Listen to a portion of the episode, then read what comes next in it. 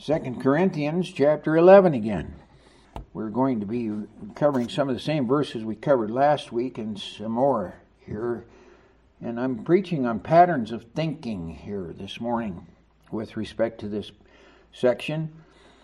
Uh, Paul here continues his boasting. He talks about that a lot here. My boasting is literally is bragging on his own ministry. Uh, he didn't want to do that, but he felt that he was forced to do that because that's the technique that his opponents were taking, and it seemed to work among the Corinthians. They loved to hear the boasting and bragging of uh, those uh, who were purport, uh, who were purporting to be apostles of Jesus Christ and were uh, uh, against the apostle Paul. And the issue here is they're trying to remove Paul from the church. They want to get him completely out of the picture. And they're doing everything in their power to do to, to do that, criticizing him even while he's away. And Paul is not about to let them succeed in that in that. And it it was it for Paul's personal uh, image, his self image. I mean, he felt like, you know, hey, you guys, uh, I started this church and I'm going to keep it because it'll make me look bad. No, I don't think that's Paul's attitude at all. Paul is a servant of Christ. It was the Lord who brought him to Corinth. And it was the Lord who in, in assured and encouraged him in that ministry there, and he was representing Jesus Christ. He's not he's not there on his own behalf or for his own behalf, but he's there representing the Lord Jesus Christ. And now he believes that as a representative of Jesus Christ, it's his duty to defend the truth to these Corinthian believers. He is confident, very confident, that these believers are true believers. He has watched what God's Spirit has done in their lives. And now they are being tested. And there it's it is it's a little rocky.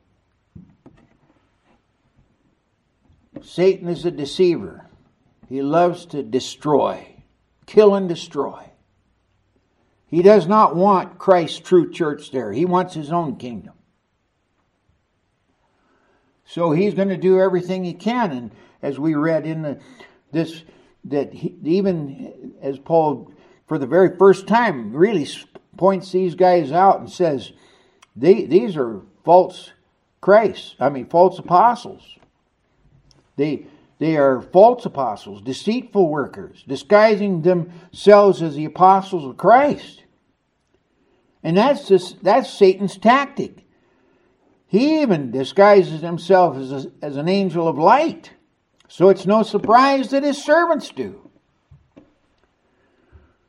So here's the issue. Paul said, I'm fighting for you. Because I don't love you? No, it's because I do love you. I'm fighting for you. And so he's, as I said, he's confident in, that their faith, uh, in their faith, and that caused him to uh, press on to recapture their reasoning and to redirect their thoughts into the truth. The danger here was that the Corinthians were vacillating from their devotion to Christ. And that's why he said in uh, last week's message, I'm jealous. I have a godly jealousy. I'm a divine jealousy for you. He had, he, he had been like the best friend of the bride and had uh, arranged the, this marriage uh, as a representative of the father. Like Abraham sent his servant there to, to uh, arrange for a bride for Isaac. Paul said, That's, that was what I did. And now I see you're vacillating. And, I, and I'm jealous.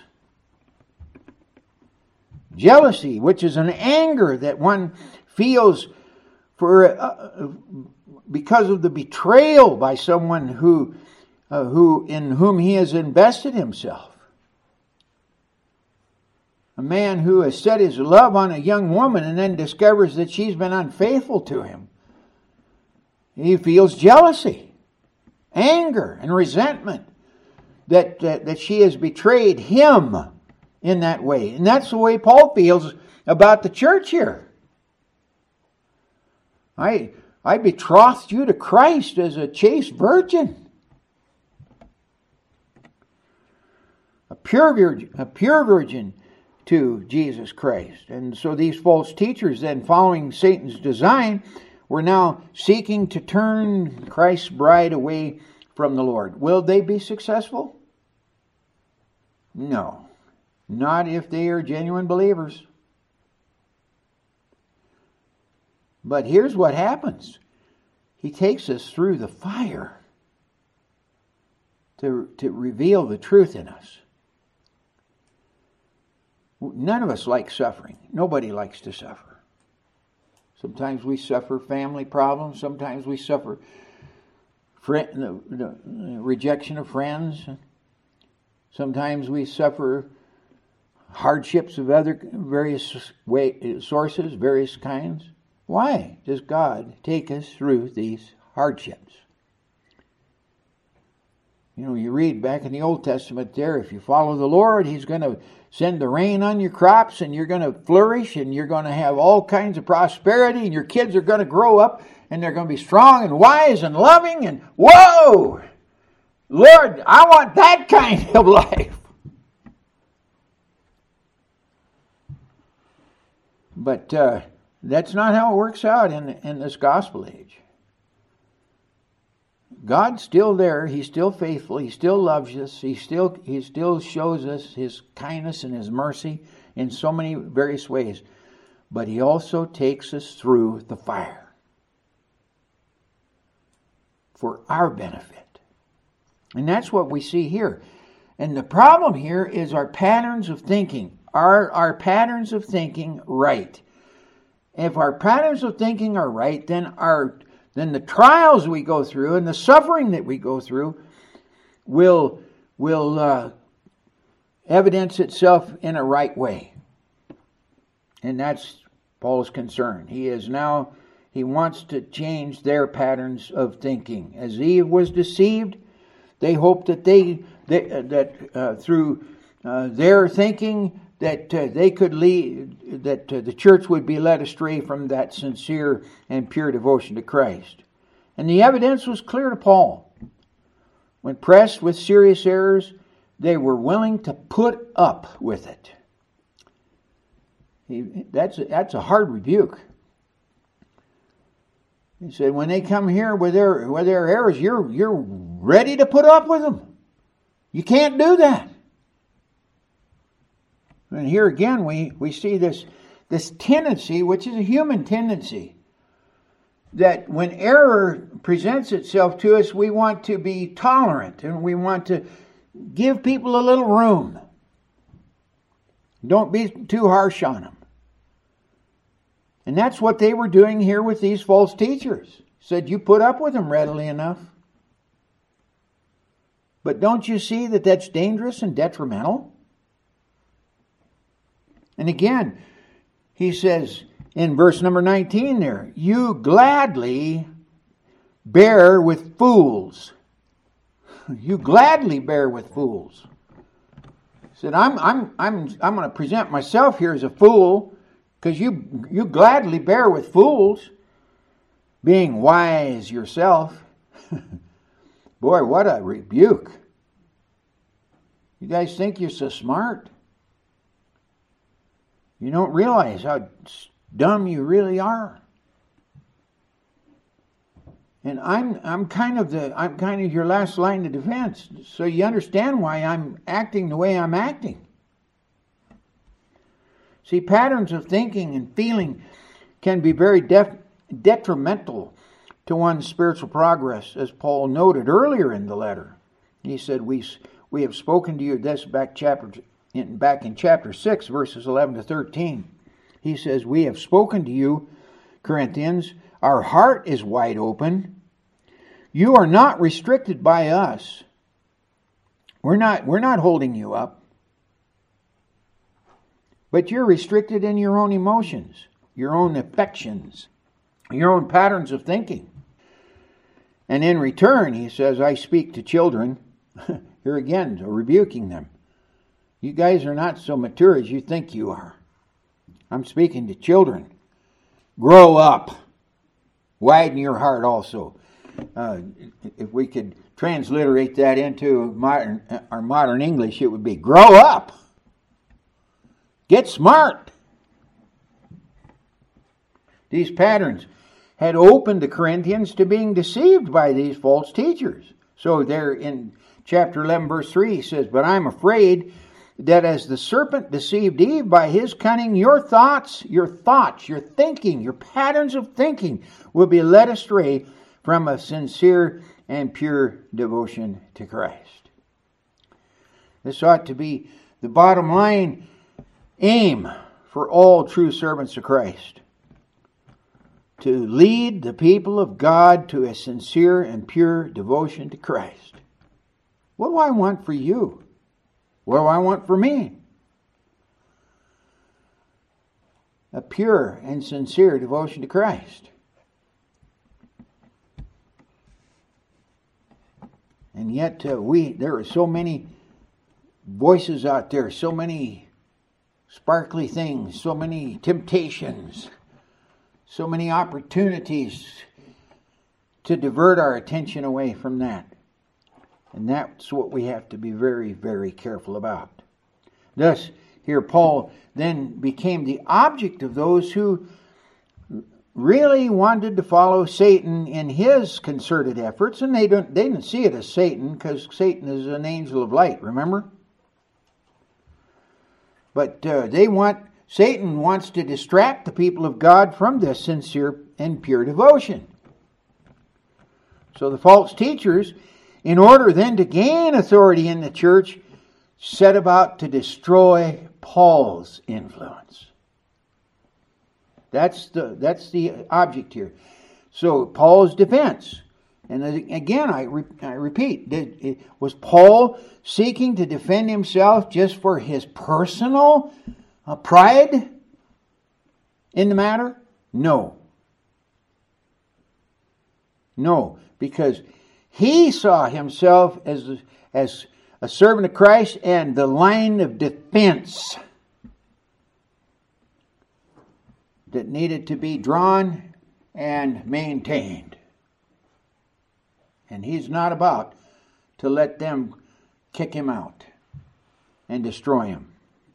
So I want I I want to this this morning here to point out three things here that uh, Paul uses in his defense that he reveals about their, their tactics and his defense. The first of these is these false teachers apparently associated themselves and their mission with the original apostles, the original 12. I believe these were Judaizers who came from Jerusalem. And we've already seen the problems that they created there uh, when you go to the 15th chapter of the book of Acts where they, they were even critical of Peter because he uh, ate with a Gentile in the house of Cornelius. So Paul uses here again uh, some sarcasm, I think, some sarcasm. He calls, he refers to them as super apostles. And I want you to remember, Paul himself regarded himself as the least, the last, in the least. He never saw the, the resurrected Christ during that period of resurrection. It was only after Christ had ascended to, to heaven that uh, Paul saw him as he appeared to him there on the road to Damascus. Considering himself as one born out of due season. I'm going to tell you, these false prophets then turned around, or false uh, apostles turned around there and they used that against him. You can't be a real apostle. You didn't witness the, the resurrected Jesus when the rest of the uh, true apostles They're the best, they're the super apostles, see? Did. So, and and it's interesting too that uh, that Paul used that same sarcasm there in the book of Galatians when he's dealing with the same Judaizers that are coming down to, to make a mess out of, out of this Gentile church as well. So you read there in Galatians chapter 2, verse 9, says, When James and Cephas and John, see, there's the three. Who did Jesus take it kind of into his inner circle? James and Peter and John. And so uh, these guys have got, they're singled out as the super apostles. I mean, they're even better than the rest of the 12, see, in the thinking, they're the false thinking of these false, false prophets. So he says, when, when James and Cephas and John, who seemed to be pillars, see, that's how they're regarded. Paul's not, he's not disparaging them in the least way.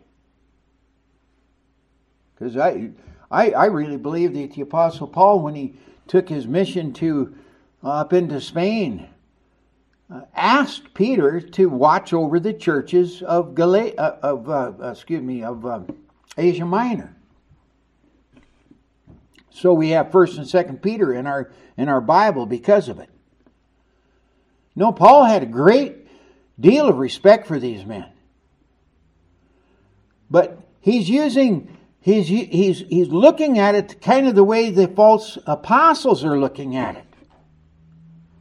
These Judaizers from Jerusalem. So when, when these super apostles, these, these big guys, came down from uh, Jerusalem to Galatia, he says, who seemed to be pillars that in the eyes of the super of these other apostles, perceived that the grace that was given to me uh, was the grace was given to me. See, because they they probably were somewhat critical. Who is this Paul, and what's he doing among these Gentiles? Because the church is is transforming from the Jewish church of Jerusalem now into a Gentile church. And that's creating some issues with the Jews who saw in the Old Testament scriptures how God favored the, the, the, the, children of Israel above everybody else. So now this presents some, somewhat of a problem to them. The Gentiles are taking over. So they sent these three guys down there to look at the work in Galatia. And when they got down there, and they saw what God was doing and that the grace of God was truly on the apostle Paul, they says they gave the right hand of fellowship to Barnabas and me that we should go to the Gentiles and they to the circumcised. This is not a problem.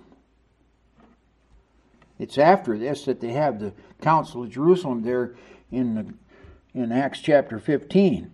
So indeed, here Paul asserted that he was an apostle of similar rank. So he says there in uh, verse number, uh, chapter 12, verse number 11, he said, I was not at all inferior to these super apostles, even though I am nothing. And I think what he means there is in, in your opinion and in their opinion. I, I'm nothing. So that's why he says there in verse uh, chapter 10 verse number 7, look what is before your eyes.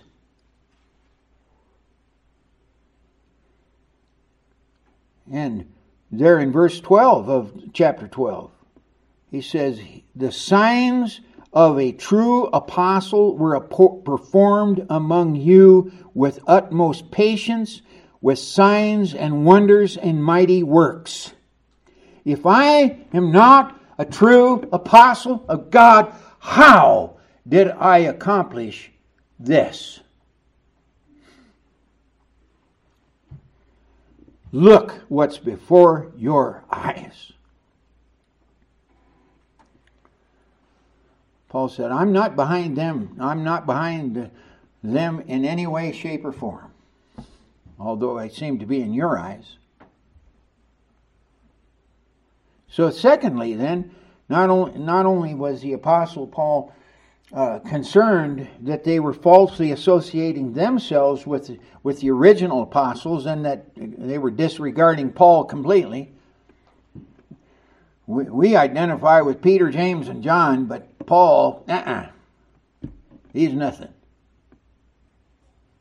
The second thing here is that these false apostles then appealed to the Corinthians' desire for superior in rhetorical excellence. This was one thing about the the uh, the city of Corinth. They were noted for their schools of rhetoric. If you wanted to be a, a, a politician to really wow people with your oratory, come to Corinth and learn from the best, the Greeks, the sophists. And wow, their speakers could just blow you away. Whoa. So the Corinthian people were used to having people get up and, and give these wonderful flowery orations, these marvelous speeches. And the these false apostles were pointing to Paul and says, Look what you got. The guy's a little fella. He's a little short guy. I think that's he was really short of stature. And He was not schooled in rhetoric, and he probably had a, a, some have regarded a, peach, a speech impediment and maybe stuttered a little bit. We we don't know for certain, but he seems to uh, uh, kind of have a stammering speech. See, so very likely Paul's appearance and his presentation, his stammering speech, then were used as evidence that he could not really identify himself as an apostle. And their argument was this. Yeah, his letters are weighty and powerful. That's chapter 10, verse 10. His letters are weighty, and powerful, but his bodily presence is weak, and his speech, that is, his rhetoric, is of no account. I mean, he's, he doesn't impress you when he's speaking to you. And Paul acknowledged this. Uh, in uh, 1 Corinthians chapter 2 and verse 1, he says, When I came to you, brothers, I did not come proclaiming to you the testimony of God with lofty speech and wisdom. He said, I deliberately didn't do it. I wasn't going to try to mimic the orators of Corinth. The speech or wisdom. It's interesting here the, the terminology here uh, directly applicable to the Corinthians was lofty, lofty speech, lofty speech. Lofty meaning excellent or superior. And the word speech, logos, is, is what is spoken. The content of the speaking is defined then in this verse by the, the, the last phrase, or wisdom. And generally, we think of wisdom in the sense of, uh, of smart, being smart and wise, and how you do things, and, and do, knowing the best way to do things. That's wisdom. But in this case, wisdom doesn't, uh, doesn't mean exactly that. What it means is somebody who is wise is somebody who can present themselves and can speak in this lofty speech. He says, or wisdom. See that it's an equating here. So to the Greeks, wisdom was not so much what is contained in the message, but how that message was presented. Paul explained that he came to them in weakness and in fear and in much trembling, and his speech and his message were not implausible words of wisdom. That is, eloquent presentation, but rather in the demonstration of the Spirit and power. He said, Don't look at what I'm saying and how I'm saying it as much as you are in what is produced by it. The Spirit of God is empowering me, and He's using my preaching to convert and change the lives of the hearers. In order that your faith should not rest in the wisdom of men, but in the power of God. Boy, don't don't we see that today? We've got all these guys who want to get out there and impress people with their their ability to speak, and make sure it's not too long. Keep it to twenty minutes, fifteen is even better. If you can give a real eloquent presentation in 15, 10 to 15 minutes, you'll have a church full.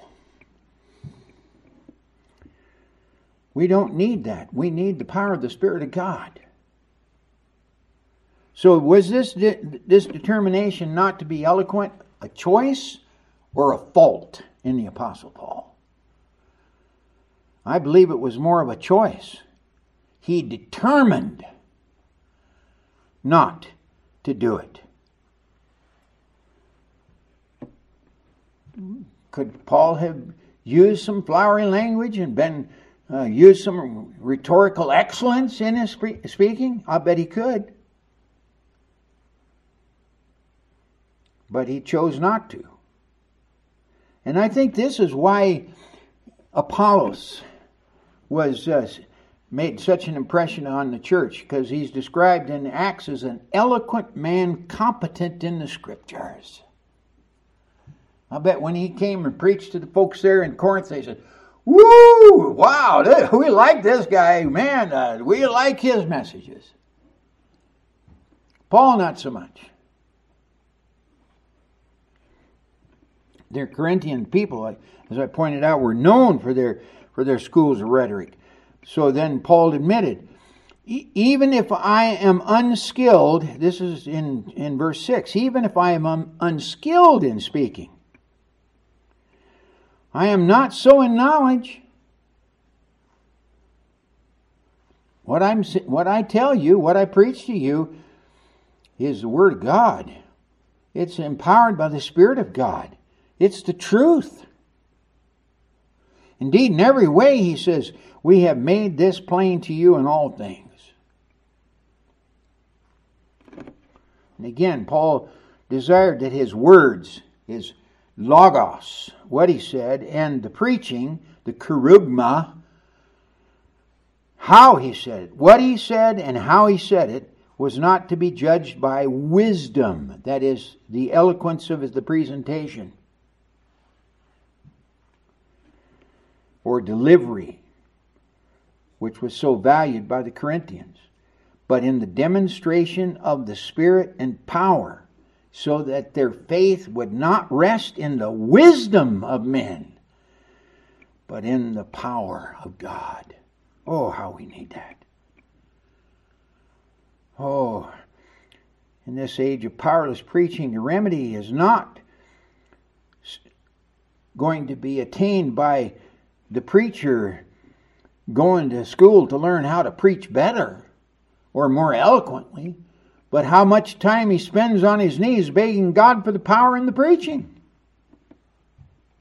Not in humanistic efforts to woo the hearer with excellence and entertainment, but a demonstration of the power of the Spirit of God. That's what I want. That's what I long for. Now, thirdly, the third way that the false apostles appealed into the Corinthians was in their method of supporting themselves. And this is an interesting thing. The Judaizers used Paul's financial policy as proof that he uh, was not a true apostle. If he were, he would readily accept financial support from the church, as they did. Interestingly, this principle was a biblical principle.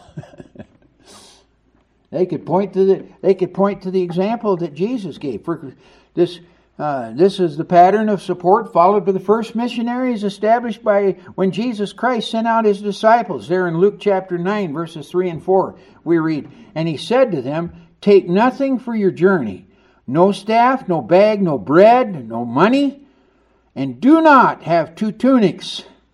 Don't even take a change of clothes. And whatever house you enter, stay there, and from there depart. That's then in chapter 10, verses 4 to 7, we read, Behold, I am sending you out as lambs in the midst of wolves. Carry no money bag, no knapsack, no sandals, and greet uh, no one on the road. And the, I think the idea there is don't beg anything from travelers that you meet. Whatever house you enter in, enter, say, Peace be to this house. And if the Son of Peace is there, your peace will rest upon him. But if not, it will return to you and remain in the house, eating and drinking what they provide, for the laborer deserves his wages. There is a book called the Didache, which was produced early in the early church. It, it's called. It's also referred to as the teaching of the twelve apostles.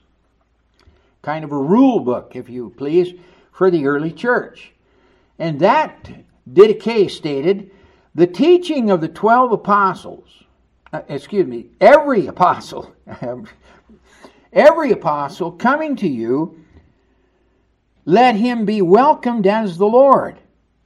He will not stay more than one day, and if necessary, another.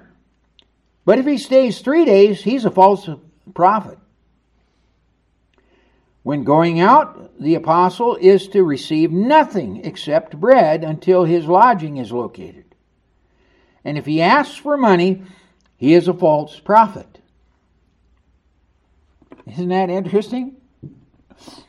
That was that was what you you go out and you are supported by those to whom you go to minister. And so this pattern then was followed by these false apostles because they got it from the scriptures. Paul, on the other hand, refused to be supported by the church. And it was a, in a sharp rebuke uh, from his first hard letter, the apostle said, and this is 1 Corinthians chapter 4, verses 8 to 13, already you, uh, you have all you want. Already you have become rich. Without us, you have become kings, and would that you did reign, so that we might share the rule with you. For I think that God has exhibited us apostles last of all, like men sent, uh, sentenced to death, because we have become a spectacle to the world, to angels, and to men. We are fools for Christ's sake, but you are wise in Christ. We are weak, but you are strong. You are held in honor, but we in disrepute to the, to the present hour. We hunger and thirst. We are poorly dressed, buffeted, and homeless. And we labor, working with our own hands. When reviled, we bless. When persecuted, we endure. When slandered, we entreat. We have become and are still like the scum of the world, the refuse of all things. Plate scrapings, if you please. And again, 1 Corinthians 9 3 to 7. This is my defense to those who would examine me. Do we not have the right to eat and drink? Do we not have the right to take along a believing wife, as do other apostles and the brothers of the Lord and Cephas, I guess Cephas had a wife. Peter had a wife. Or is it only Barnabas and I who have no right to refrain from working for a living? Who serves as a soldier at his own expense? Who plants a vineyard without eating any of its fruit? Or who tends a flock without getting some of the milk? And Paul appealed to the law as, as a right to support, to expect support and, comp- and compensation from the church. Do I say these things on human authority? Does not the law say the same? For it is written in the law of Moses, Deuteronomy chapter 24, verse 4 You shall not muzzle the, an ox when it treads out the grain. Is it for oxen that God is concerned? Does he not certainly speak for your sake or our sake? It is written, as it is written for our sake. It is written, it was, excuse me, it was written for our sake because the plowman should plow in hope and the thresher thresh in hope of sharing the crop. If we have sown spiritual things among you, is it too much that we reap material things from you? If others share this rightful claim on you, do not we even more? So Paul is saying, yeah, we had every right to expect that you should support us. But we refused. Why?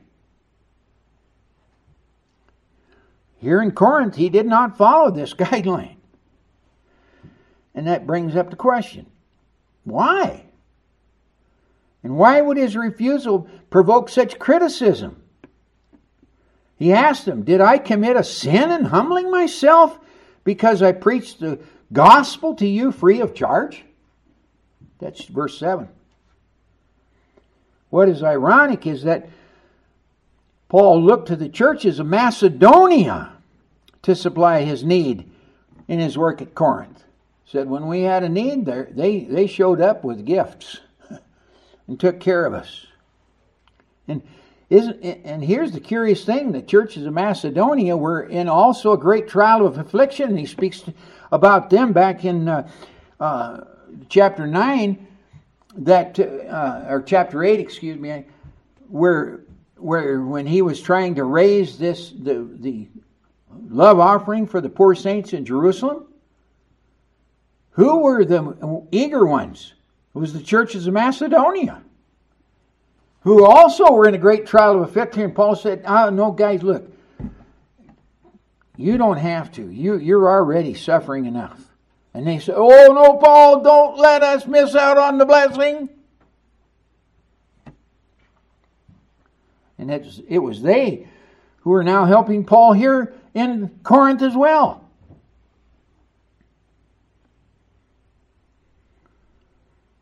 So when he says, When I was with you and was in need. I did not burden anyone, for the brothers who came from Macedonia supplied my need. So I refrained and will refrain from burdening you in any way. Verse 9. No, so Paul saw then that asserting his right to biblical support would be a problem. And this is evidenced in his statement there in chapter 2.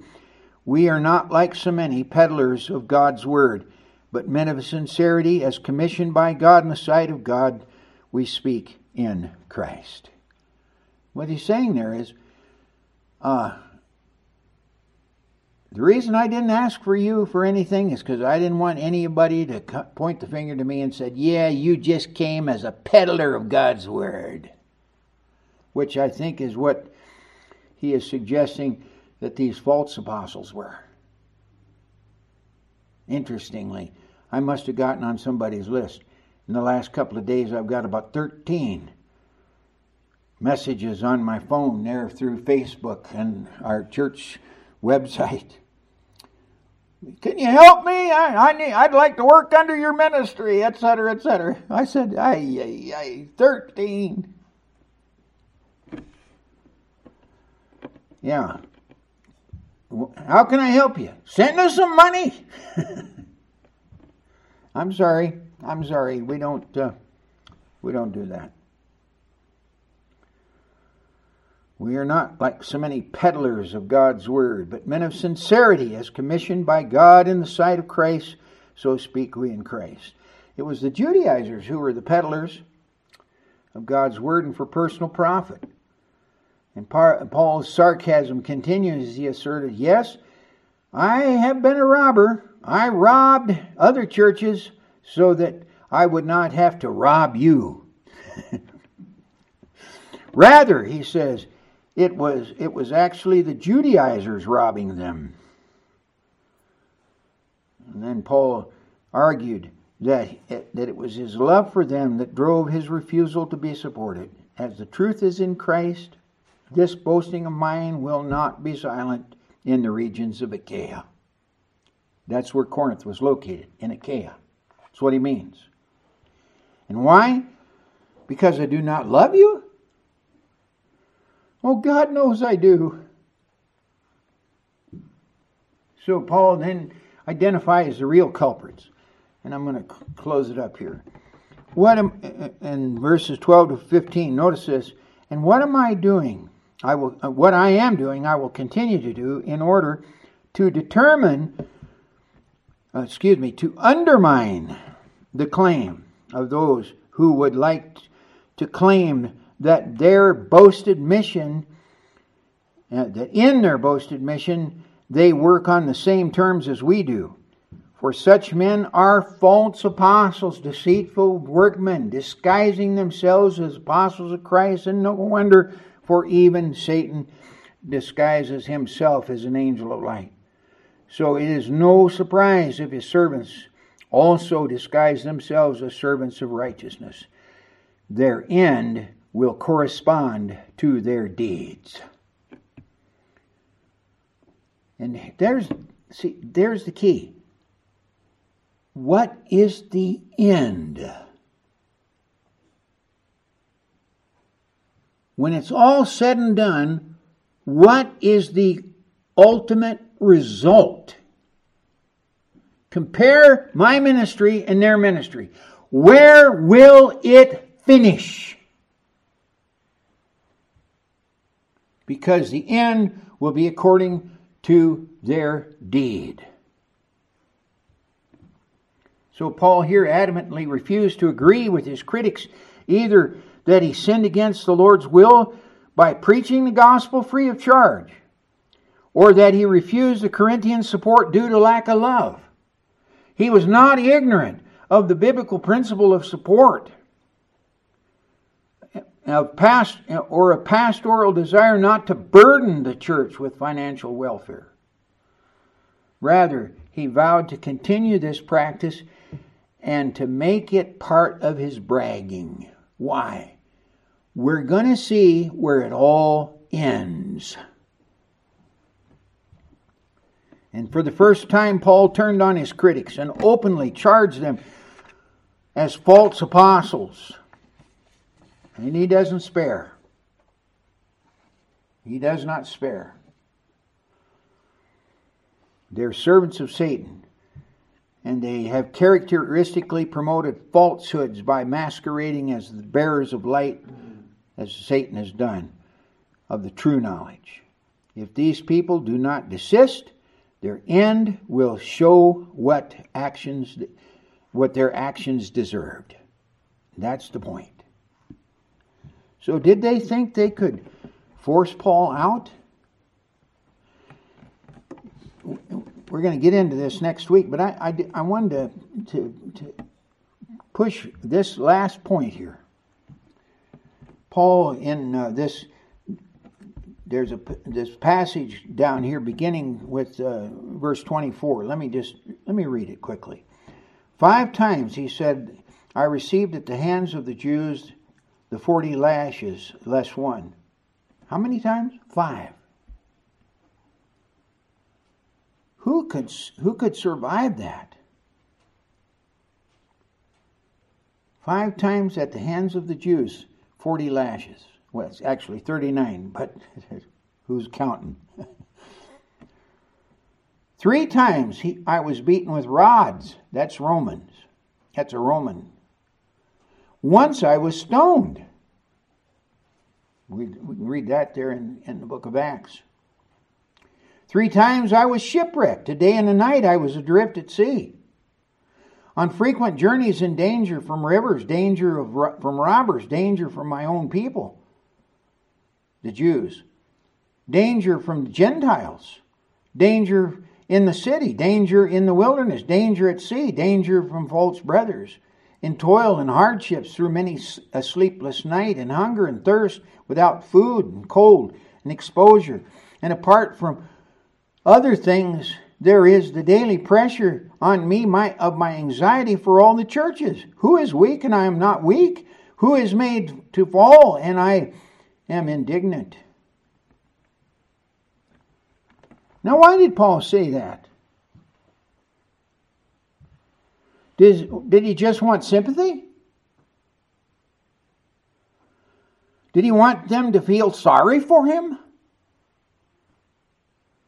That's how we might interpret it. But let me close by saying no, it was principle. And he is showing here the genuineness of his apostleship on this principle. He that endures to the end shall be saved. You want me out of here? You've got a fight on your hands. I will not cave. I'm not surrendering. I'm not quitting. Because this is the bottom line. It's their end that will prove whether they're real or not. Paul went through awful things. How did he do it?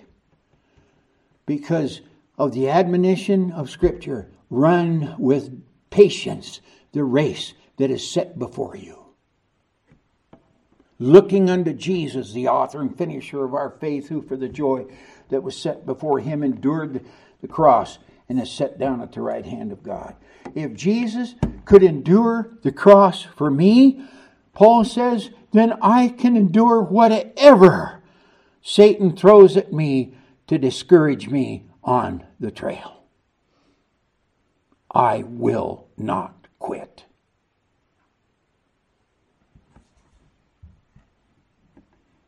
I will not quit.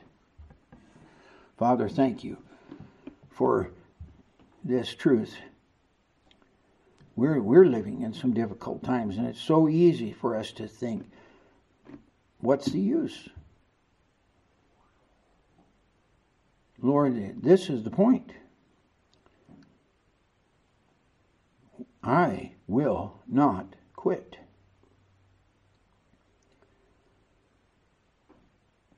I will endure. I will see it through till Jesus comes and takes me home. That's what Paul said. And that's, Lord, what we should want as well. He who endures to the end shall be saved. Thank you, Lord, for what you do. We wait on you. We trust in you. We keep our eyes fixed on you who endured the cross for our sake. And we praise you in Jesus' name.